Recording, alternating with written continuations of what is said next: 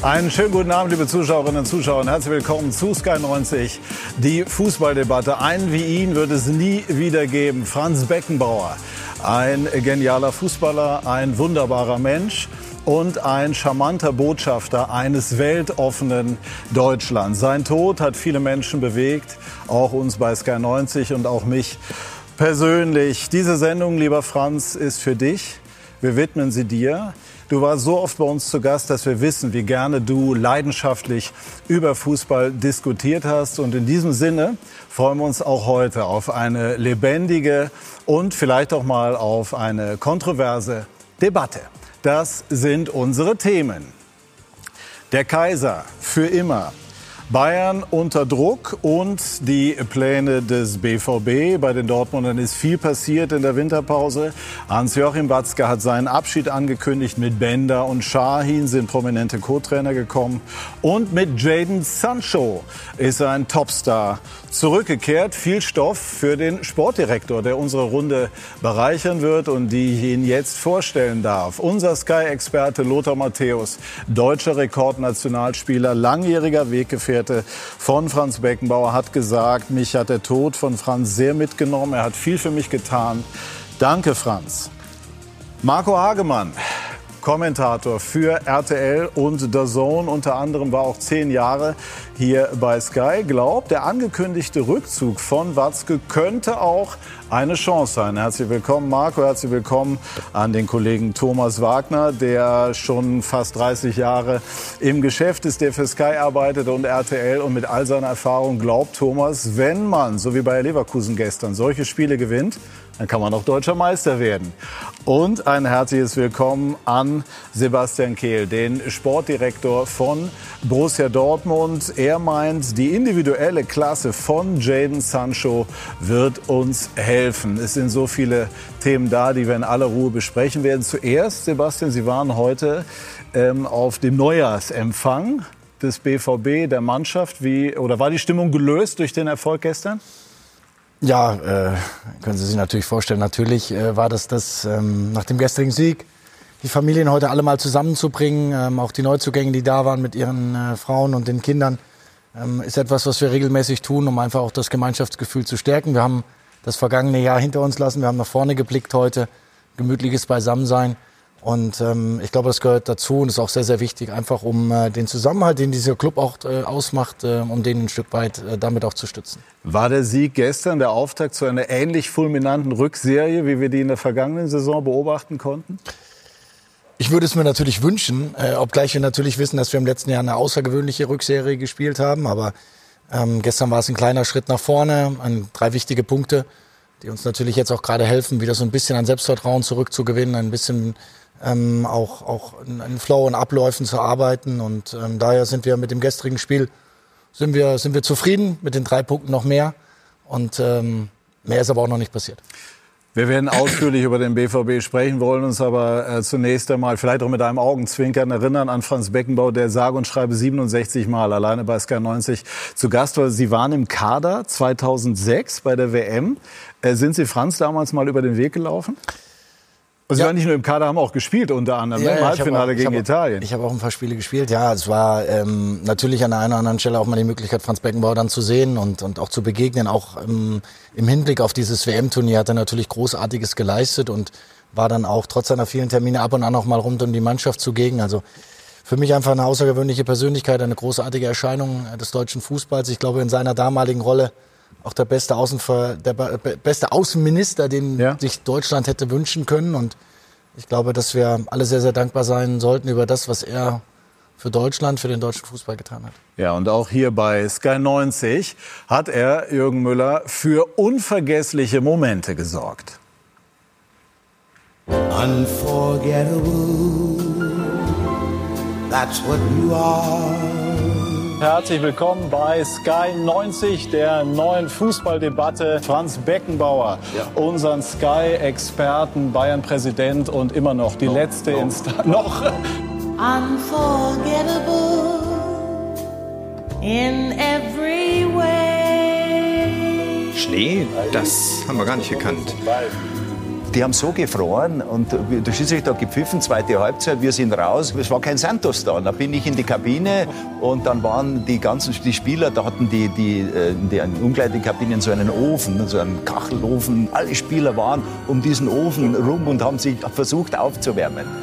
Ich halte den Manuel Neuer für einen der Besten, die in den letzten Jahrzehnten im Tor standen. Wäre schön, wenn er zu Bayern gekommen wäre. Es ist, war, war ja kein Geheimnis. Äh, ich halte eine Wette. Franz Beckenbauer hält dagegen? Wir, der FC Bayern wird dagegen. immer versuchen, den Manuel Neuer zu holen, aber er wird ihn nicht bekommen. Ich war da bei Sky im Studio am Sonntag. Wurde ich dem Vater gesagt, dass ich Franz Beckenbauer treffe und wir zusammen vor der Kamera sitzen. Hat er gesagt, was? Du hockst mit dem Franz Beckenbauer vor der Kamera? Der dachte, er spinnt. Sie duzen sich gegenseitig. Ist das was Kollege, Besonderes für Sie? Kollege, ich, äh, ja, absolut. Ich habe vorher natürlich ähm, Sie zum Herrn Beckenbauer ja, gesagt ja. und er hat gesagt, wir sind Kollegen. Ich heiße Franz und wenn er das sagt, dann, äh, dann sage ich es selbstverständlich Franz. Ist er mal einer für die Bayern? Ich denke schon, Jürgen ist einer, der, der jeden trainieren kann. Ja, nicht nur jetzt national, sondern ich denke auch, äh, auch international. Ich weiß nicht, wie es mit äh, seinen Sprachkenntnissen Bayerisch geht. ist. Bayerisch, Bayerisch geht. wie gut kann Franz Beckenbauer Samba tanzen? Brauchst du gar nicht lachen. Du, du, du fällst ja beim Samba über deine eigenen Füße. Ich bin, ich bin im Karneval in Rio. 1,6 Kilometer. Samba tanzend sind wir die äh, marschiert. Sagst du, dass das Samba tanzen war? Ja, ich habe höchste Komplimente von allen nein, nein. Seiten bekommen. Doch. Unforgettable.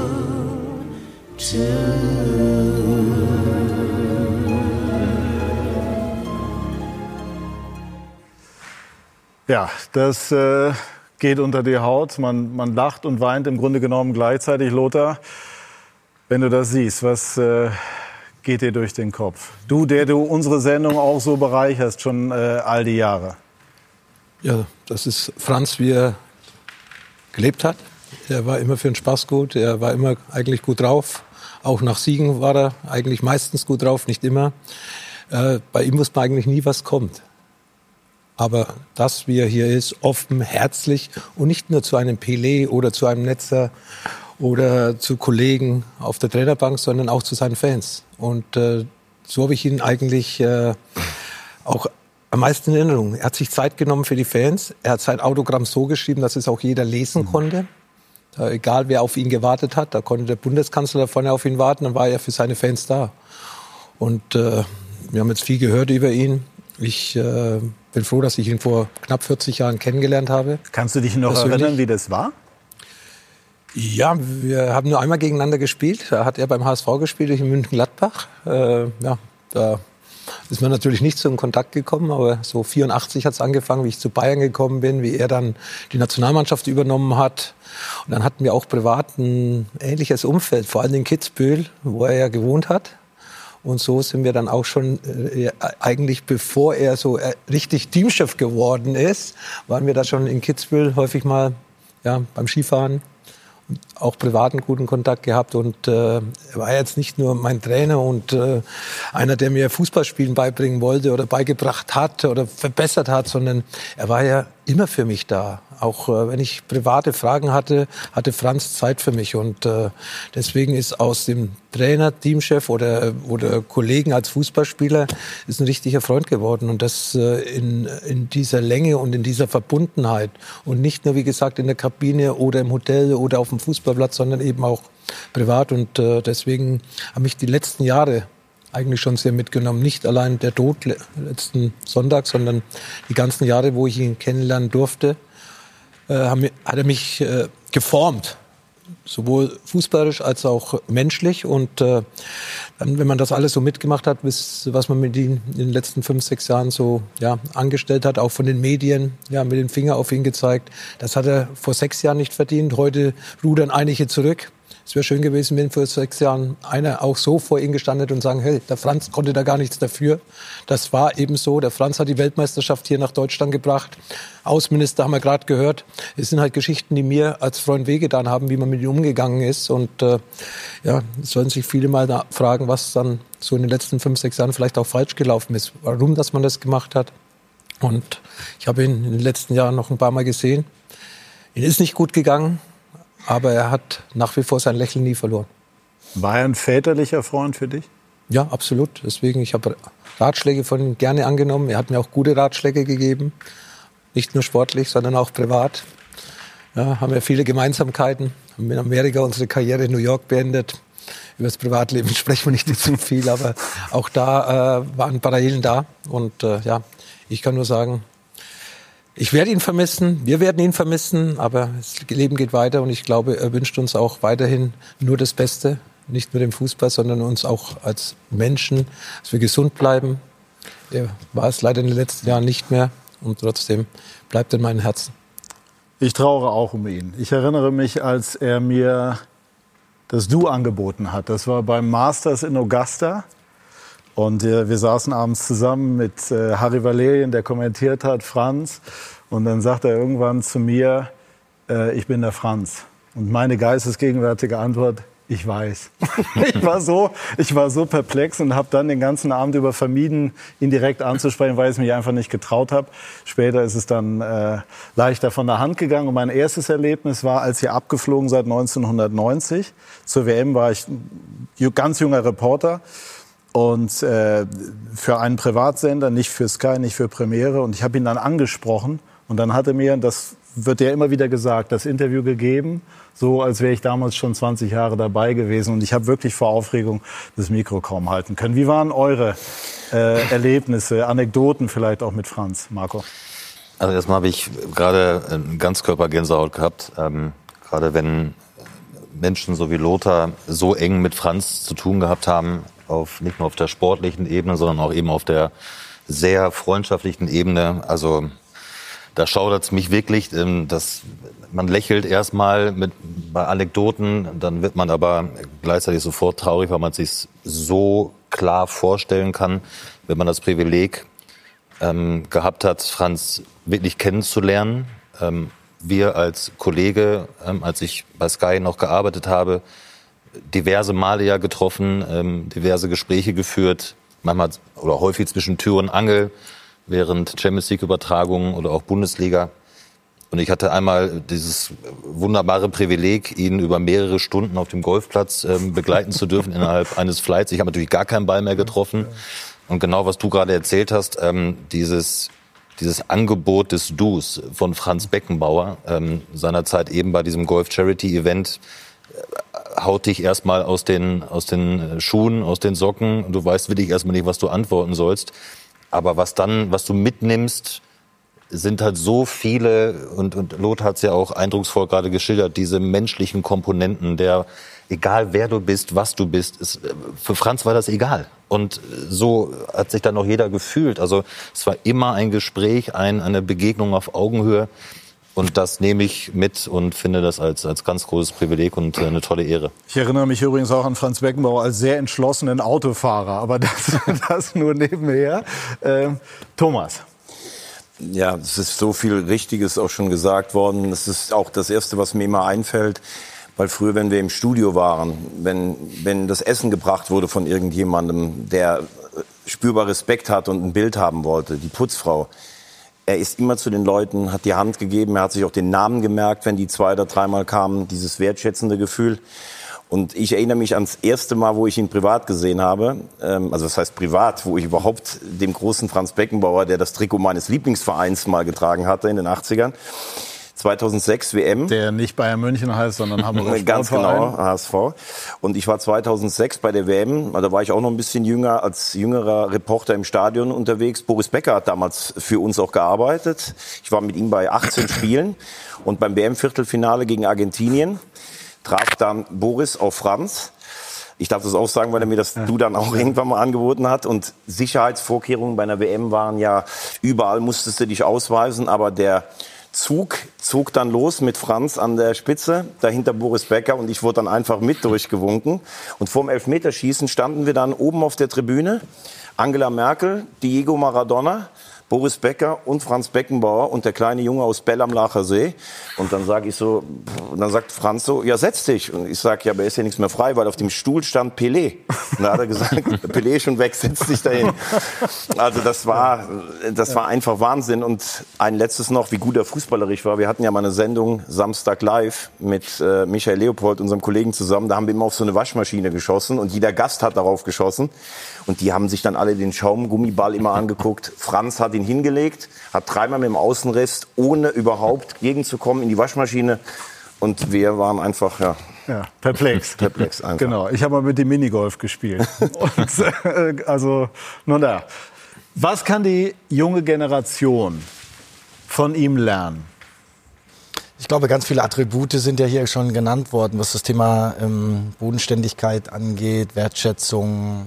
Glaube, Nähe auch zu den Fans? Nähe zu den Fans, ähm, sich nicht zu wichtig nehmen und trotz aller Erfolge, die er in unterschiedlichen Positionen ja auch erreicht hat, ähm, ähm, einfach auch nicht zu, wissen, nicht zu vergessen, wo man herkommt und wie man mit Menschen umgeht. Und ich glaube, das ist etwas, was wir von der älteren Generation sehr, sehr gerne übernehmen können, dass wir auch versuchen sollten, unseren jungen Spielern heute beizubringen, denn ähm, äh, ich glaube, dass das ein ganz, ganz wichtiges, ähm, eine ganz, ganz wichtige Charaktereigenschaft auch ist und noch darüber hinaus war er einfach ein großartiger Fußballer. Also ich glaube auch an, an äh, zwar kann man die Dinge natürlich nicht miteinander vergleichen, aber trotzdem er war ja einfach außergewöhnlich gut in dem, was er getan hat, wie er kommuniziert hat. Und, ähm, Hast du ihn eigentlich spielen sehen? Ich, ich habe ihn nicht mehr spielen sehen, nein. Also natürlich hat man ab und an mal alte Bilder ja. verfolgt, aber ich bin ja 80 erst geboren, ja. 90 war meine erste WM mit, mit Lothar und mit ihm als Teamchef und ähm, das waren eigentlich so die ersten Bilder von, von Franz Beckenbauer, 86 noch so ein bisschen, aber ansonsten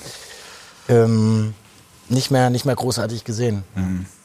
Ja, kann, ja, Lothar? Ja, ich habe ihn ja schon kennenlernen dürfen, aber von der Entfernung in Herzogenaurach 1968, 69. Da war nämlich immer der FC Bayern im Trainingslager bei Adidas und ich war ja auf der anderen Seite bei Puma, aber ich trotzdem durfte ich beim Training zuschauen. Und da sind halt die Bayern immer zum Trainingslager gekommen. Jetzt fliegen sie irgendwo im Mittleren Osten nach Asien und nach Amerika. Früher waren sie auch da bodenständiger und sind in die fränkische, in meine fränkische Heimat gekommen. Und so waren eigentlich die ersten Blicke auf Franz Beckenbauer. Mit sieben, acht durfte ich ihn schon live eigentlich bewundern auf dem auf den Rasenplatz in Herzogenaurach. Das war so mein erst, meine erste Begegnung aus der Entfernung, keine persönliche, aber ich war schon nah dran als Junge bei ihm und äh, ja, es ist schon einmalig. Also was mit Franz zu tun hat, ich glaube, das ist für uns alle was Besonderes gewesen. Ob das der Moment 2006 ja. ist, wo Sebastian erzählt hat, hier der neue Pelé, der weiße Pelé in Berlin im Olympiastadion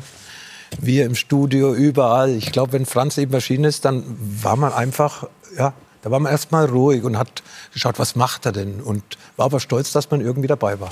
Ich kann mich erinnern, als wir in Augusta waren, hat er es genossen, mal nicht erkannt zu werden. Das kam mir im Grunde genommen gar nicht vor, sondern wenn du mit Franz Beckenbauer, ähnlich wie mit dir heutzutage, irgendwo rumgehst, dann weiß man eigentlich immer, die Leute gehen vorbei und gucken. Ne, das passiert eigentlich fast immer. Und ähm, das war in den USA auch der Fall aber nicht immer. Und das hat er sehr genossen. Auch da kleine Anekdote. Wir sitzen an diesem besagten Abend ähm, unten äh, beim Essen. Und äh, das örtliche Fernsehen hat einen Film gemacht mit mir als äh, sozusagen äh, Moderator oder Interviewer beim Golf als Repräsentanten. So, jetzt kommt dann also unten, dann wir sitzen da, kommen zwei äh, Autogrammjäger erkennbar auf uns zu, damals ja noch keine Selfies. Und alle denken natürlich, es geht um Franz, es geht um, äh, um Harry Valerien vielleicht, irgendwelche Deutschen, die in den USA kommen zu mir, hey Guy, Patrick, ne, wir wollen ein Autogramm haben. Und äh, das hat mich natürlich in dem Moment gefreut. Und Franz hatte natürlich die Größe und äh, fand es auch witzig. Und ähm, beim Golf hat man gemerkt, Lothar, damals, Anfang der 90er, war er besessen vom Golf im positiven Sinne. Und ich hatte manchmal sogar das Gefühl, sie interessiert ihn einen Tick mehr als Fußball. Kann man vielleicht nicht vergleichen, aber er, war, er hat auch die Golfer bewundert. Das hast du gemerkt. Fußball hat er ja alles erreicht. Er ja, genau, ja alles ja, geworden. Absolut, und da war er, er war ja immer ehrgeizig. Ja? ja? Man darf ja auch eins nicht vergessen.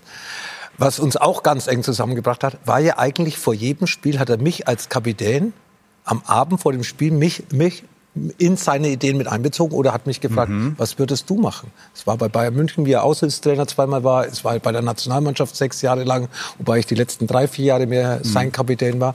Und er hat immer mit mir gesprochen. Abendessen, Tag vorm Spiel, 20 Minuten vorher, bei ihm auf dem Zimmer. Blatt Papier, aufgezeichnet, Mannschaftsaufstellung, Taktik, alles Mögliche. Und da habe ich auch gemerkt, in welchem Detail er damals schon gearbeitet hat. Er hat sich bis nachts um drei Videokassetten reingezogen, wo andere gesagt haben, jetzt trinkt mir ein Glas Wein und gehen schlafen. Da war der immer noch vor dem Fernseher gesessen mit seinen Videokassetten und hat sich da jede Videokassette zwei, dreimal reingezogen, um wirklich der Mannschaft alle kleinsten Details des Gegners mit, mit auf den Platz zu geben. Hast du denn dann auch Einfluss auf die Ausstellung gehabt? Ja. Also auch beim Ja. Finale? Ja.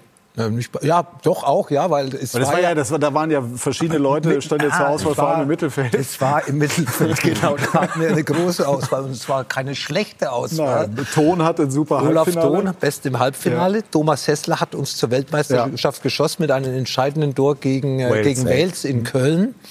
Und Olaf spielt im Halbfinale riesig, Ja. nämlich auf der Position, glaube ich, von Thomas Hessler. Und dann Uwe sagt Bein noch, ne? Ja, genau. Bitte? Uwe Bein Uwe Bein Uwe Bein, Ja. äh, Andi Möller, ja. Ja. und dann Litbarski, ich war auch noch dabei. Also wir hatten schon einige äh, gute. Und dann sagt er zu mir, am Abschlusstraining sagt er, Lothar, gehst du mit mir bitte zum Olaf, dass wir den Olaf das erklären müssen, weil ich muss den Hessler spielen lassen, weil ohne Hessler wären wir gar nicht zur Weltmeisterschaft gekommen.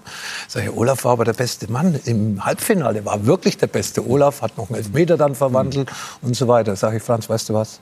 Mach das mal heute alleine.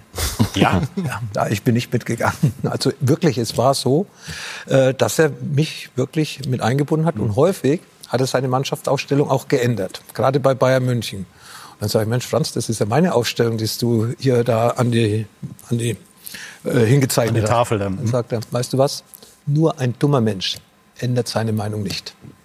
Kann ich mich heute noch erinnern. Wahnsinn, also die Geschichte äh, kannte ich jetzt nicht. Ich fand damals den Gedanken, von Franz Hessler spielen zu lassen, unglaublich, weil er nicht, weil er ja vor einem WM-Finale hätte sagen können, egal wie, ich stelle den auf, der vielleicht der Formstärkere ist. Aber da hat er auch Dankbarkeit im Grunde gegenüber Hessler dann gezeigt. Hat er denn jede Mannschaftsbesprechung tatsächlich mit dem legendären Schaum, äh, Spiels Fußball äh, beendet? In der Kabine ja. Also Ja? nicht am Morgen, weil da sollte man nicht rausgehen, da waren wir ja noch im Hotel. Aber dann in der Kabine, wie er seine letzten Worte gesagt hat, geht's raus und spielt Fußball. Habt Spaß. Das waren so seine Worte, die er eigentlich uns immer wieder mitgegeben hat. Aber vielleicht eins nur noch als, äh, als jemand, der ihn ja nur als Zehnjähriger mal spielen gesehen hat, wenn man heute die ganzen Rückblicke sieht. Der sieht ja selbst im WM-Halbfinale gegen Italien mit dieser Schlinge, finde ich, wie, wie elegant er läuft. Seine, seine Freistöße mit dem Außenriss, auch was für eine Schärfe die irgendwie haben. Also ich muss wirklich sagen, das ist so elegant, das ist so großartig einfach, dass man einfach fast niederknien möchte vor dem Fußballer auch, Franz Beckenbauer. Es gibt ja im WM-Finale 74 diese eine Szene, wo er da mit dem Außenriss irgendeinen Ball über 50 Meter auf dem Bierdeckel spielt. Also, und, und, aber gleichzeitig ja auch der absolute Turm in, in, dieser, in diesem ja, ja weil ist so ja ein blödes Wort. konnte, ne? ja, absolut. Absolut. Marco, ha? das sind mal Geschichten jetzt, die wir über... Ich könnte zwei Wochen jetzt hier sitzen bleiben und zuhören. Also gerade wenn, wenn Lothar natürlich aus der eigenen Erfahrung berichtet. Äh, kann, aber eins, was mir eben noch so einfiel, ähm, als du jetzt auch die, die äh, Story aus Augusta auch erzählt hast, ähm, ich finde, äh, als ich diese sechs, sieben, acht Stunden mit ihm über den Platz geschlichen bin, ähm, also ich bin geschlichen, er nicht so, was auch so eine Gabe war aufgrund seines Charmes, den er ja immer wieder sehr häufig versprüht hat. Du hast irgendwann vergessen, und das war eine ganz große Gabe von ihm, dass es wirklich Franz Beckenbauer ist, mit dem du dich gerade unterhältst. Das, das, das hat er irgendwie hinbekommen in den Gesprächen, dass du dich wirklich auf dieser Augenhöhe befunden hast. Und dann hast du gar nicht mehr daran gedacht, dass du einer Lichtgestalt, dem Kaiser gegenüber stehst, sitzt, sondern der hat dich so mitgenommen und, und dich so wahrgenommen, ähm, so konzentriert wahrgenommen, dass du, dass du das wirklich ausblenden konntest. Eine, eine ganz große Gabe von ihm. Dankeschön, Franz Beckenbauer. Danke an die Runde für diese Eindrücke und in dem Sinne, den ich eingangs der Sendung geschildert habe, nämlich, dass Franz äh, gerne auch mal Klartext sprach, dass er Freude hatte, auch mal an scharfkantigen Debatten äh, und an interessanten Einblicken. Wollen wir gleich sprechen über Borussia Dortmund. Äh, die Borussia hatte durchaus äh, ganz turbulente Wochen im November, im Dezember und ist gestern aber mit dem Sieg in Darmstadt erstmal gut in die Rückserie gestartet. Viele Themen auf dem Tisch. Wir wollen sie gleich mit Sebastian Kehl besprechen. Bei SK90, die Fußballdebatte.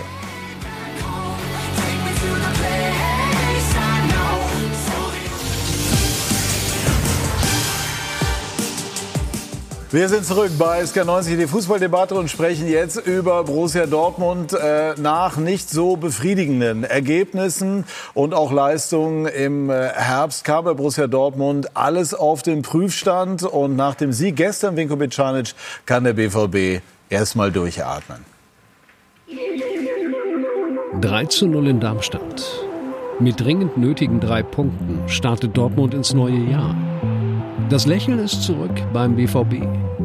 Wenn auch noch nicht alles ist, wie es sein soll.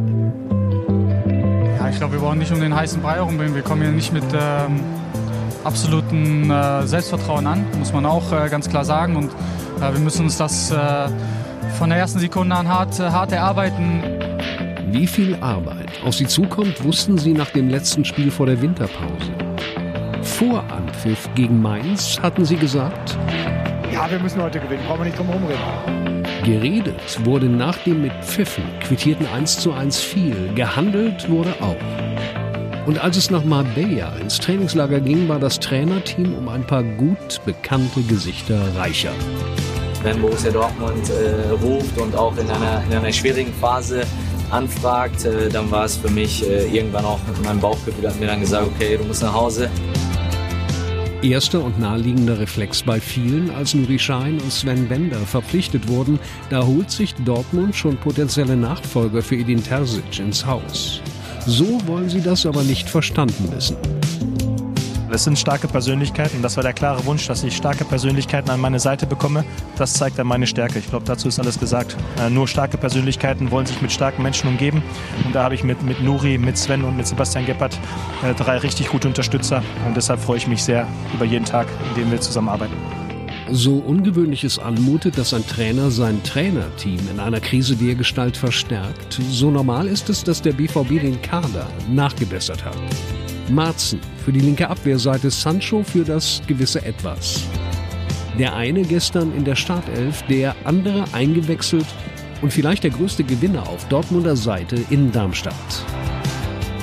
Wir dürfen natürlich trotzdem keine Wunderdinge erwarten. Ne? Also der Junge hat sieben, acht Monate gar nicht gespielt, hat keinen Rhythmus, ähm, wenig Mannschaftstraining. Er hat einen unfassbaren letzten Pass. Ähm, er findet wirklich den, den perfekten Moment. Und wie wichtig das ist, den perfekten Moment zu finden, weiß auch Hans-Joachim Watzke. Ich sage es jetzt mal in 24, dass 25 Schluss ist, weil es ist auch gar nicht so einfach, so einen Übergang hinzukriegen, wenn Sie mal bei verschiedenen Vereinen fragen. Nach so vielen Jahren ist das schwer und ich versuche das äh, ja, hinzukriegen und deshalb dafür brauchten wir ein bisschen Zeit. Ich wollte aber auch allen signalisieren, 20 Jahre und selbstbestimmt sollte es dann auch sein. Ne? Große Veränderungen, also jetzt und in nächster Zukunft. Die auffälligste gestern, das Lächeln, ist zurück beim BVB. Für den Moment. Sebastian, wird Jaden Sancho in dem halben Jahr bei Borussia Dortmund wieder ganz der Alte? Ich hoffe zumindest, dass er sehr nah rankommt, weil wir natürlich alle ähm, und das ist auch mit der Euphorie der Fans, glaube ich, ein Stück weit jetzt ähm, auch, das auch dran zu sehen, dass sie sich alle an den Jaden erinnern, der vor zweieinhalb Jahren war, als er gegangen ist. Ähm, ich glaube, er wird ein bisschen Zeit brauchen, um der zu werden. Aber er wird mit seinen Fähigkeiten für uns in dieser Rückserie sehr, sehr wichtig werden. Ich bin deswegen super glücklich, dass wir diesen Deal umsetzen konnten, weil Jaden einfach äh, ein Unterschiedsspieler ist. Ähm, konnte man gestern in vielen Szenen schon sehen. Ähm, und ich glaube auch, wenn dann Jaden Sancho auf den Platz kommt, wenn er dort spielt, dann macht das was mit dem Gegner. Ähm, es macht was mit unseren eigenen Jungs, die Freude haben, mit solch tollen Spielern zusammenzuspielen. Und ähm, es ergab da einfach die Möglichkeit. Und deswegen. Ähm, War es eigentlich Ihre Idee? Ja, am Ende sitzen wir schon zusammen und diskutieren die Dinge natürlich, aber ähm, ich versuche natürlich erstmal die Dinge auszuloten und, und auch zu prüfen und am Ende natürlich auch erstmal die Gespräche einzufädeln. Aber äh, wir haben am Ende, als äh, die Möglichkeit dann bestand, natürlich alle gesagt, wir greifen zu. Äh, wir versuchen es. Es hat sich dann doch ein paar Tage gezogen, leider. Wir hätten den Jungen schon sehr, sehr gerne ein paar Tage früher im Trainingslager in Mabea gehabt. Einfach, um ihm auch Training mit der Mannschaft zu schenken. Aber die Hartnäckigkeit, die mich, glaube ich, dann auch ausgezeichnet hat, die dann dazu führte, dass wir es dann äh, doch noch umsetzen konnten vor dem ähm, ersten Bundesligaspiel jetzt in Darmstadt. Und ähm, der Junge hat einfach Bock. Äh, der lächelt, das wurde ja mehrfach beschrieben. Ähm, er freut sich, dass er wieder zurück ist und weiß natürlich trotzdem auch, dass es keine ganz so leichte Situation für ihn ist. Aber daraus kann richtig was entstehen. Schenken Sie ihm eine Uhr, damit er seine Pünktlichkeit verbessert? Haben wir gestern von Hans-Joachim Watzke gehört. Uhren hat er, glaube ich, schon genug, aber das ist nicht das Problem. Ähm, nein, ich erlebe aber Jaden, und das war natürlich auch ein Teil unserer Gespräche, die wir mit ihm geführt haben, ich erlebe ihn schon verändert. Ich erlebe ihn reifer ähm, in seiner Persönlichkeit. Ich glaube, dass er schon weiß, dass er jetzt auch gefordert ist, dass er auch in einer anderen Rolle zu Borussia Dortmund kommt. Und ähm, bis jetzt war er immer pünktlich, überpünktlich sogar. Er wird unglaublich motiviert und engagiert. Und ähm, ja, solch ein Spiel auf dem Platz zu sehen, ist einfach fantastisch. Und alles, was drumherum stattfindet, werden wir natürlich managen. Aber ich glaube, wir werden weniger Probleme haben als vielleicht in der Vergangenheit. Ich würde vor allen Dingen, glaube ich, sagen, dass Sancho jemand ist, den ich zu Beginn jetzt in diesem Kader bei Borussia Dortmund so ein kleines bisschen vermisst habe. Ihr hattet immer Spieler, ob es ein Bellingham war, ein Haaland war, ein Sancho, auch in der Rückrunde Haller im letzten Jahr, der ja durchgestartet ist, der für was ganz Besonderes stand. Und vielleicht haben wir auch alle, wir haben gedacht, diese Rückrunde, dieses tragische Scheitern am letzten Spieltag, der BVB macht jetzt so weiter. Aber ich glaube, das musste ja auch erst aus den Köpfen bei allen raus. Und Sancho ist jemand, wenn er nur annähernd an die Form kommt von vor zweieinhalb Jahren, der einfach den Unterschied ausmacht. Das, was wir jetzt sehen bei einer guten Einkaufspolitik von Bayer Leverkusen, die so zwei, drei Spieler dazu bekommen haben, was die Bayern qua finanziellen Mitteln haben. Und deshalb ist das ein richtig guter Transfer. Ich hätte mir vor der Saison so jemand wie Alvarez zum Beispiel auch gewünscht, den sie nicht bekommen haben, der BVB. Deshalb finde ich, ist das jetzt einfach in die Qualität, in die Spitze ein sehr guter Transfer. Es gab ja in den äh, vergangenen Jahren manchmal auch nicht so glückliche ähm, Rückholaktionen, so würde ich es mal betiteln bei Borussia Dortmund. Aber bei Jaden Sancho liegt diese Gemengelage komplett woanders. Also wenn du die Chance hast, einen Jaden Sancho obwohl er wenig Spielpraxis äh, bei Manchester United aus diversen Gründen ja hatte. Manchmal stimmte die Leistung auch nicht. Er hat aber auch ein paar psychische äh, Dinge zu klären mit dem Trainer. Erik Ten Haag hat es nicht so funktioniert. Wenn du die Chance hast, ihn zu verpflichten ihn, oder auszuleihen, dann musst du zugreifen, weil ähm, es ist ja ein relativ geringes Risiko für Borussia Dortmund auf der einen Seite, wenn wir über das Finanzielle sprechen.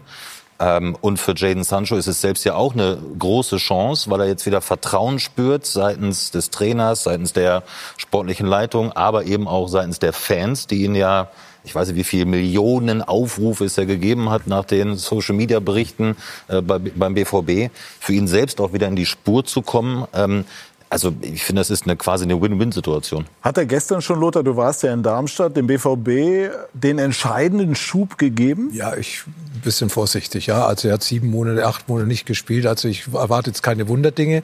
Aber er war schon da und hat freche Dinge gemacht, die nicht funktioniert haben. Aber die müssen sich auch erst mal aneinander gewöhnen. Er muss wieder seinen Rhythmus finden, sein Selbstvertrauen.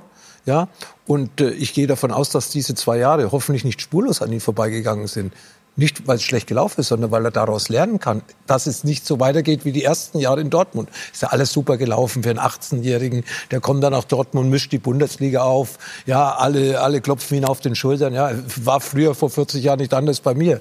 Dann verlierst du ab und zu vielleicht mal den Boden unter den Füßen. Aber wichtig ist, dass er aus diesem Loch mit Hilfe des Vereins wieder rauskommt. Vielleicht hat er in Manchester diese Hilfe nicht bekommen.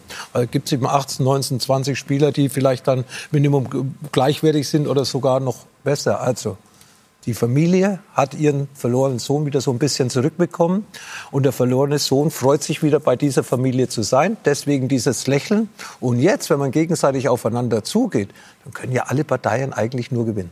Wie groß ist denn die Chance, diesen verlorenen Sohn auch über den Sommer hinaus in der Familie zu halten?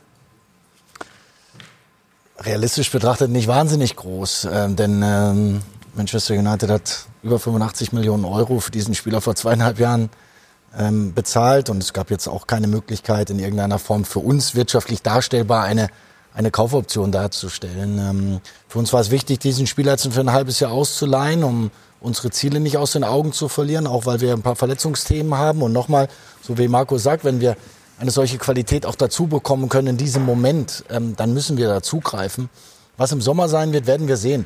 Ähm, Darf ich so die Parameter? Man hört also, dass Sancho bei Man United also schon ein sehr üppiges Salär ähm, bezieht.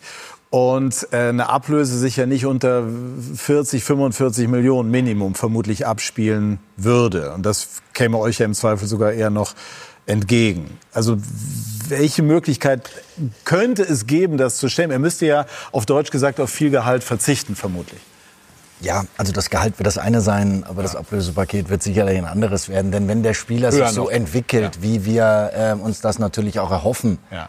dann werden im Sommer auch wieder ganz andere Vereine. dann gehen wir eher auf 60, 70 wieder zu. Ja, und dann wird es eine Kategorie an Spieler sein, die für, Borussia, äh, für Borussia Dortmund in der Größenordnung womöglich schwer zu realisieren sein wird. Aber wir wollen erst mal daran arbeiten, mhm. dass er wieder dorthin kommt, weil dann wird er uns helfen. Und alles andere werden wir im Sommer besprechen. Wie viel Geduld haben Sie noch mit Sühle? Sehr viel. Unendlich viel?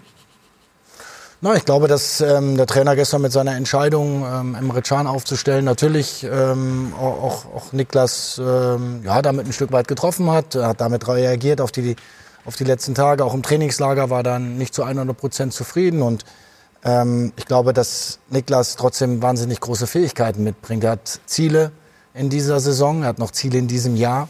Ich habe sehr viele Gespräche mit ihm geführt. Ich glaube, dass er sehr ähm, gewillt daran ist, an diesen Themen zu arbeiten und ähm, dass ihn das jetzt schon gestern ein bisschen aufwühlt, das, das, das spüre ich, das habe ich heute auch gemerkt. Ist aber auch gut so. Woran haben Sie es gemerkt? Denn, Hat er wenig geredet? Ja, man merkt natürlich schon einen Spieler, ja. ob er zufrieden ist oder nicht. Und wenn er nicht spielt, dass er sauer ist, das erwarte ich auch von einem solchen Spieler, denn am Ende hat Niklas große Ziele. Er will zurück in die Nationalmannschaft, er will diese Europameisterschaft spielen, er will ein gewichtiger Teil von Borussia Dortmund sein. Und da werden wir ihn unterstützen. Aber natürlich muss er auch selber auch ähm, an der einen oder anderen Stelle äh, Gas geben. Ja, zum Beispiel, das wird ja immer wieder, also sagen wir im Bereich Fitness. Also wenn ich Süle sehe, würde ich sagen, in Topform ist das der beste deutsche Innenverteidiger. Das ist meine Meinung, muss ja nicht so sein, aber ich finde, es ist ein super Zweikämpfer, der ist schnell, der bringt alles mit. Und dann hört man immer wieder, ha, Thema Fitness ist nicht ganz so, wie es sein soll. Ne? Also ich gebe es jetzt mal so ganz zurückhaltend wieder. Warum arbeitet er nicht mehr daran, wenn es das das Problem ist? Ich glaube, es braucht einfach ein bisschen Zeit, um, um Themen auch zu verinnerlichen. Er hat immer wieder mit diesen Themen auch in der Vergangenheit wurde damit konfrontiert und, und ähm, natürlich belastet ihn das auch. Ähm, gleichwohl merke ich, dass er gewillt daran ist, wirklich daran zu arbeiten, weil er schon auch aus den letzten Wochen heraus und wenig Spielzeit äh, eine gewisse Frustration mitgebracht hat, eine gewisse Enttäuschung mitgebracht hat und ich glaube, dass es jetzt so langsam Klick machen wird, dass er den äh, Schritt nach vorne macht, weil am Ende ist es äh, wichtig für Borussia Dortmund, es ist für ihn wichtig, dass er genau die Fähigkeiten, äh, ähm, von denen du gesprochen hast, dann auch ähm, einbringt, dann ist er auch für mich nicht zu halten. Aber diesen Schritt muss er jetzt machen und ich traue es ihm aber zu und die Unterstützung wird er bekommen. Lothar. Ja, die Unterstützung hat er ja bei Bayern München auch bekommen, aber das ist ja schon ein Thema bei Bayern München gewesen, was du gerade angesprochen hast.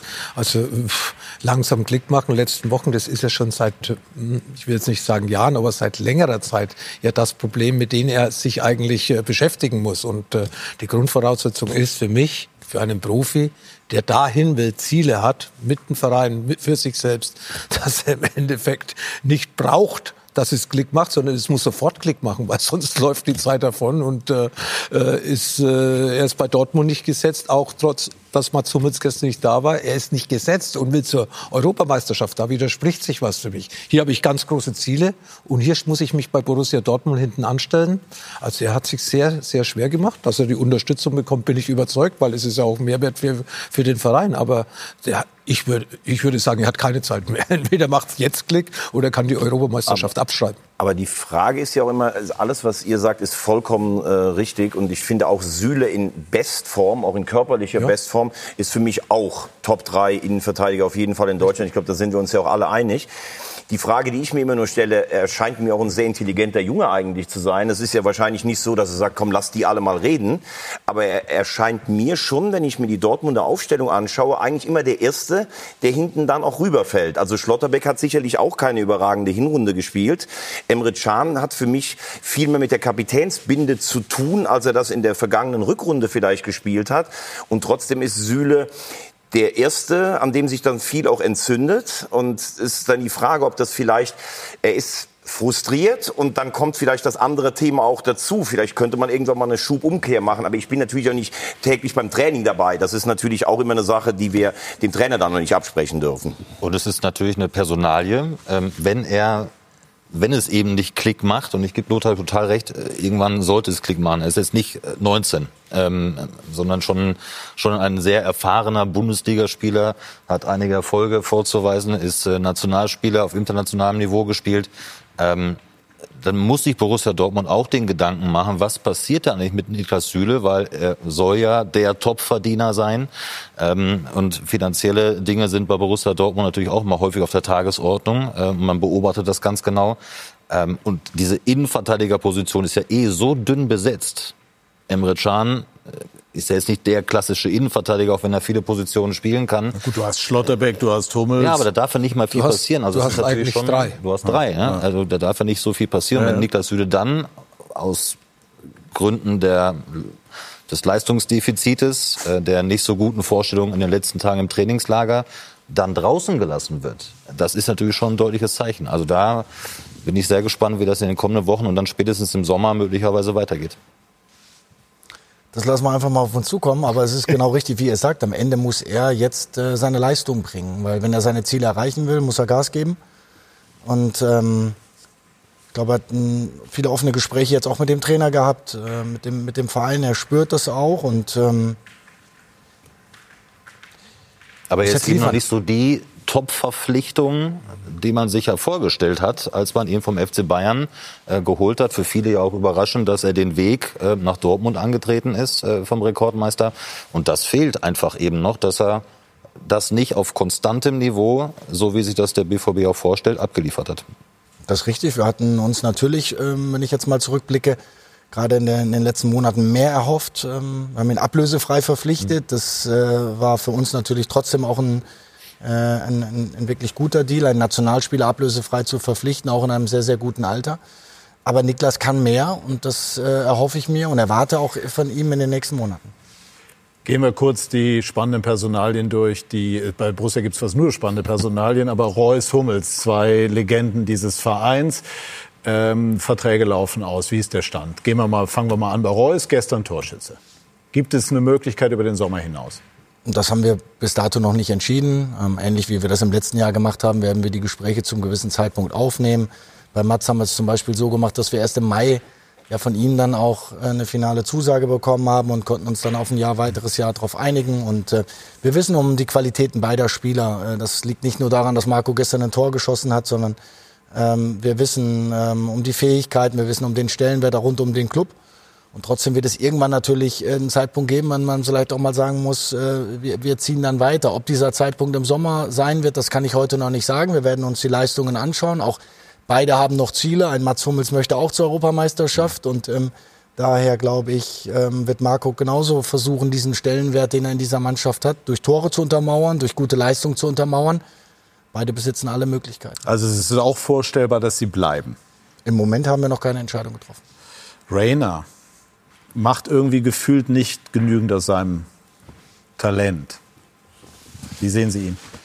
Ja, Gio hatte eine schwierige Zeit, ähm, hat wenig gespielt, ähm, kam aus Verletzungsphasen, ähm, immer wieder dann auch gezeigt, dass er schon auch ein Unterschiedsspieler sein kann. Ähm, für mich trotzdem jemand, der mehr aus dem Zentrum kommt, hat häufig dann auf der Außenbahn auch gespielt, aber ähm, ja, durch die Besetzung, die wir natürlich im Zentrum haben, mit Reus, mit Brandt, aber dann ähm, auch Konkurrenten an seiner Seite im Moment und ähm, deswegen kann ich verstehen, dass er auf der einen oder anderen Seite ein bisschen unzufrieden ist. Ähm, aber es hilft nichts zu jammern, sondern am Ende Gas zu geben, ähm, sich äh, zu beweisen. Und trotzdem werden wir natürlich im Gespräch bleiben. Und dass eine gewisse Unzufriedenheit jetzt normal ist, nochmal kann ich nachvollziehen. Wird er denn bleiben? Das kann ich im Moment noch nicht sagen. Paris Brunner, U17, Held. Und mit der einen oder anderen Eskapade. Wird er einen Profivertrag bekommen? Hat jetzt einen sogenannten Fördervertrag. Ne? Fördervertrag, ja. Paris hat noch Vertrag, äh, nämlich noch anderthalb Jahre und natürlich trotzdem äh, versuchen wir mit einem gewissen Weitblick auch diese Personalie anzugehen, sind in den Gesprächen mit den Eltern und ähm, glaube ich versuchen das gerade auch so ein bisschen rund um ihn zu managen. Das war nicht ganz einfach, es war eine Menge los im November, Dezember, dann kam diese tolle Weltmeisterschaft, er ist zum besten Spieler des Turniers gekrönt worden. Jeder von uns weiß, was das mit einem jungen Menschen am Ende auch macht und wir versuchen ihm da einfach auch einen gewissen Halt, eine gewisse Orientierung zu geben, ihn zu führen. Äh, denn ähm, die Dinge auf dem Platz sind die einen Themen und die Dinge außerhalb des Platzes Äh, da müssen die Jungs genauso geführt werden, mitgenommen werden. Sie müssen wachsen und reifen. Aber hat sicherlich sein äh, Potenzial noch nicht ausgeschöpft. Er wird noch lernen können. Aber auch da wird man irgendwann eine Entscheidung treffen müssen, äh, wohin Erwartungen wachsen, äh, in alle Richtungen, sowohl sportlich als auch wirtschaftlich. Ähm, aber ich kann sagen, dass wir in Gesprächen sind, ja. Können Sie verraten, was so die Probleme sind außerhalb des Platzes, um die es sich dreht bei ihm? So ein bisschen undiszipliniert, zuletzt zu spät gekommen. Auf der anderen Seite, der Junge ist 17. Ne? Also, Richtig, deswegen haben wir das ja gerade jetzt auch im Trainingslager wirklich ja. auch ganz, ähm, ähm, ganz ruhig auch eingeordnet. War ein paar Minuten zu spät im Hotel, das sollte nicht passieren. Aber wir haben auch keinen riesen Fass aufgemacht. Also wer Kinder also, in dem Alter hat, der wäre froh, wenn, ja. wenn das alles wäre. Ne? Ganz genau. Nur ein paar Minuten. Ne? Ja, genau, nur ein paar Minuten. Äh, die äh, vielleicht wichtigste Personalie, ähm, die verkündet wurde, ist die, dass Hans-Joachim Watzke seinen Abschied äh, angekündigt hat. Und du, Marco, hast äh, vor der Sendung zu mir gesagt, das könnte auch eine Chance sein für den BVB. Warum? Erstmal wird äh, bei all den Verdiensten, die er zweifelsohne hat. Ich wollte es gerade sagen, ähm, das wird äh, ein ganz großer Borusse sein, der dann auch in die äh, große Geschichte mit, mit eintreten wird, Aki Watzke. Ähm, er ist natürlich so seit 20 Jahren, hat nicht nur den Verein ja gerettet vor der vor der Insolvenz, ähm, sondern hat ihn ja auch in eine sehr erfolgreiche Ära geführt. Und man weiß, dass er das Aki Watzke einer ist, der auch sehr viel entscheidet, ähm, der auch anecken kann mit, mit seinen Meinungen, auch innerhalb des Vereins, ähm, auch bei den Fans. Ähm, aber diese 20 Jahre, und er hat das ja auch selbst gesagt, es, er hat jetzt so den, das Gefühl, jetzt reicht's auch. Ähm, die, die sportliche Leitung quasi wird er ja schon Richtung Sommer abgeben. Und ich finde, das ist eine Chance für Borussia Dortmund, sich auf diesen Ebenen auch neu auszurichten. Mhm. Vielleicht ist es so eine Art Transformation jetzt auch in die Zukunft. Manch, bei manchen anderen Vereinen hat das nicht immer funktioniert, siehe beim FC Bayern. Ähm, das spielt natürlich jetzt wieder Karl-Heinz Rummenigge und Uli Hoeneß eine sehr gewichtige Rolle. Ich bin mal gespannt, in welcher Funktion Aki Watzke vielleicht noch bleiben wird. Präsidentschaftswahlen ähm, könnten ja auch noch so ein Thema werden für Franz-Joachim Watzke. Aber diese Neuausrichtung, vielleicht auch eine neue Ebene reinzusetzen in die Geschäftsleitung, das könnte sehr spannend sein, ähm, wenn man sich da neu aufstellt. Das würde eine Chance sein. Ich glaube, weil du gerade gesagt hast, eine neue Chance. Äh, als Aki Watzke damals so angetreten ist, als damals der BVB so richtig frech war mit einem jungen Jürgen Klopp, die einfach sich auf Deutsch gesagt nichts geschissen haben, die sie auch mit angetreten ist Watzke erstmal und ja, musste den Verein mit Natürlich, ne? das war damals diese legendäre Sitzung am Flughafen ja. in Düsseldorf. Aber danach hat man ja viele junge Spieler. Der junge Hummels kam, der junge Subotic. Dann hat Jürgen Klopp was aufgebaut. Und irgendwie war der BVB, äh, Sebastian hat ja selber damals noch gespielt, die, die, der heißeste Club irgendwie in ganz Europa. Und Watzke war auch einer, der sich auch mal mit den Bayern angelegt hat. Der hat dann auch mal Feuer gegeben, dann wurde mal nicht gesprochen.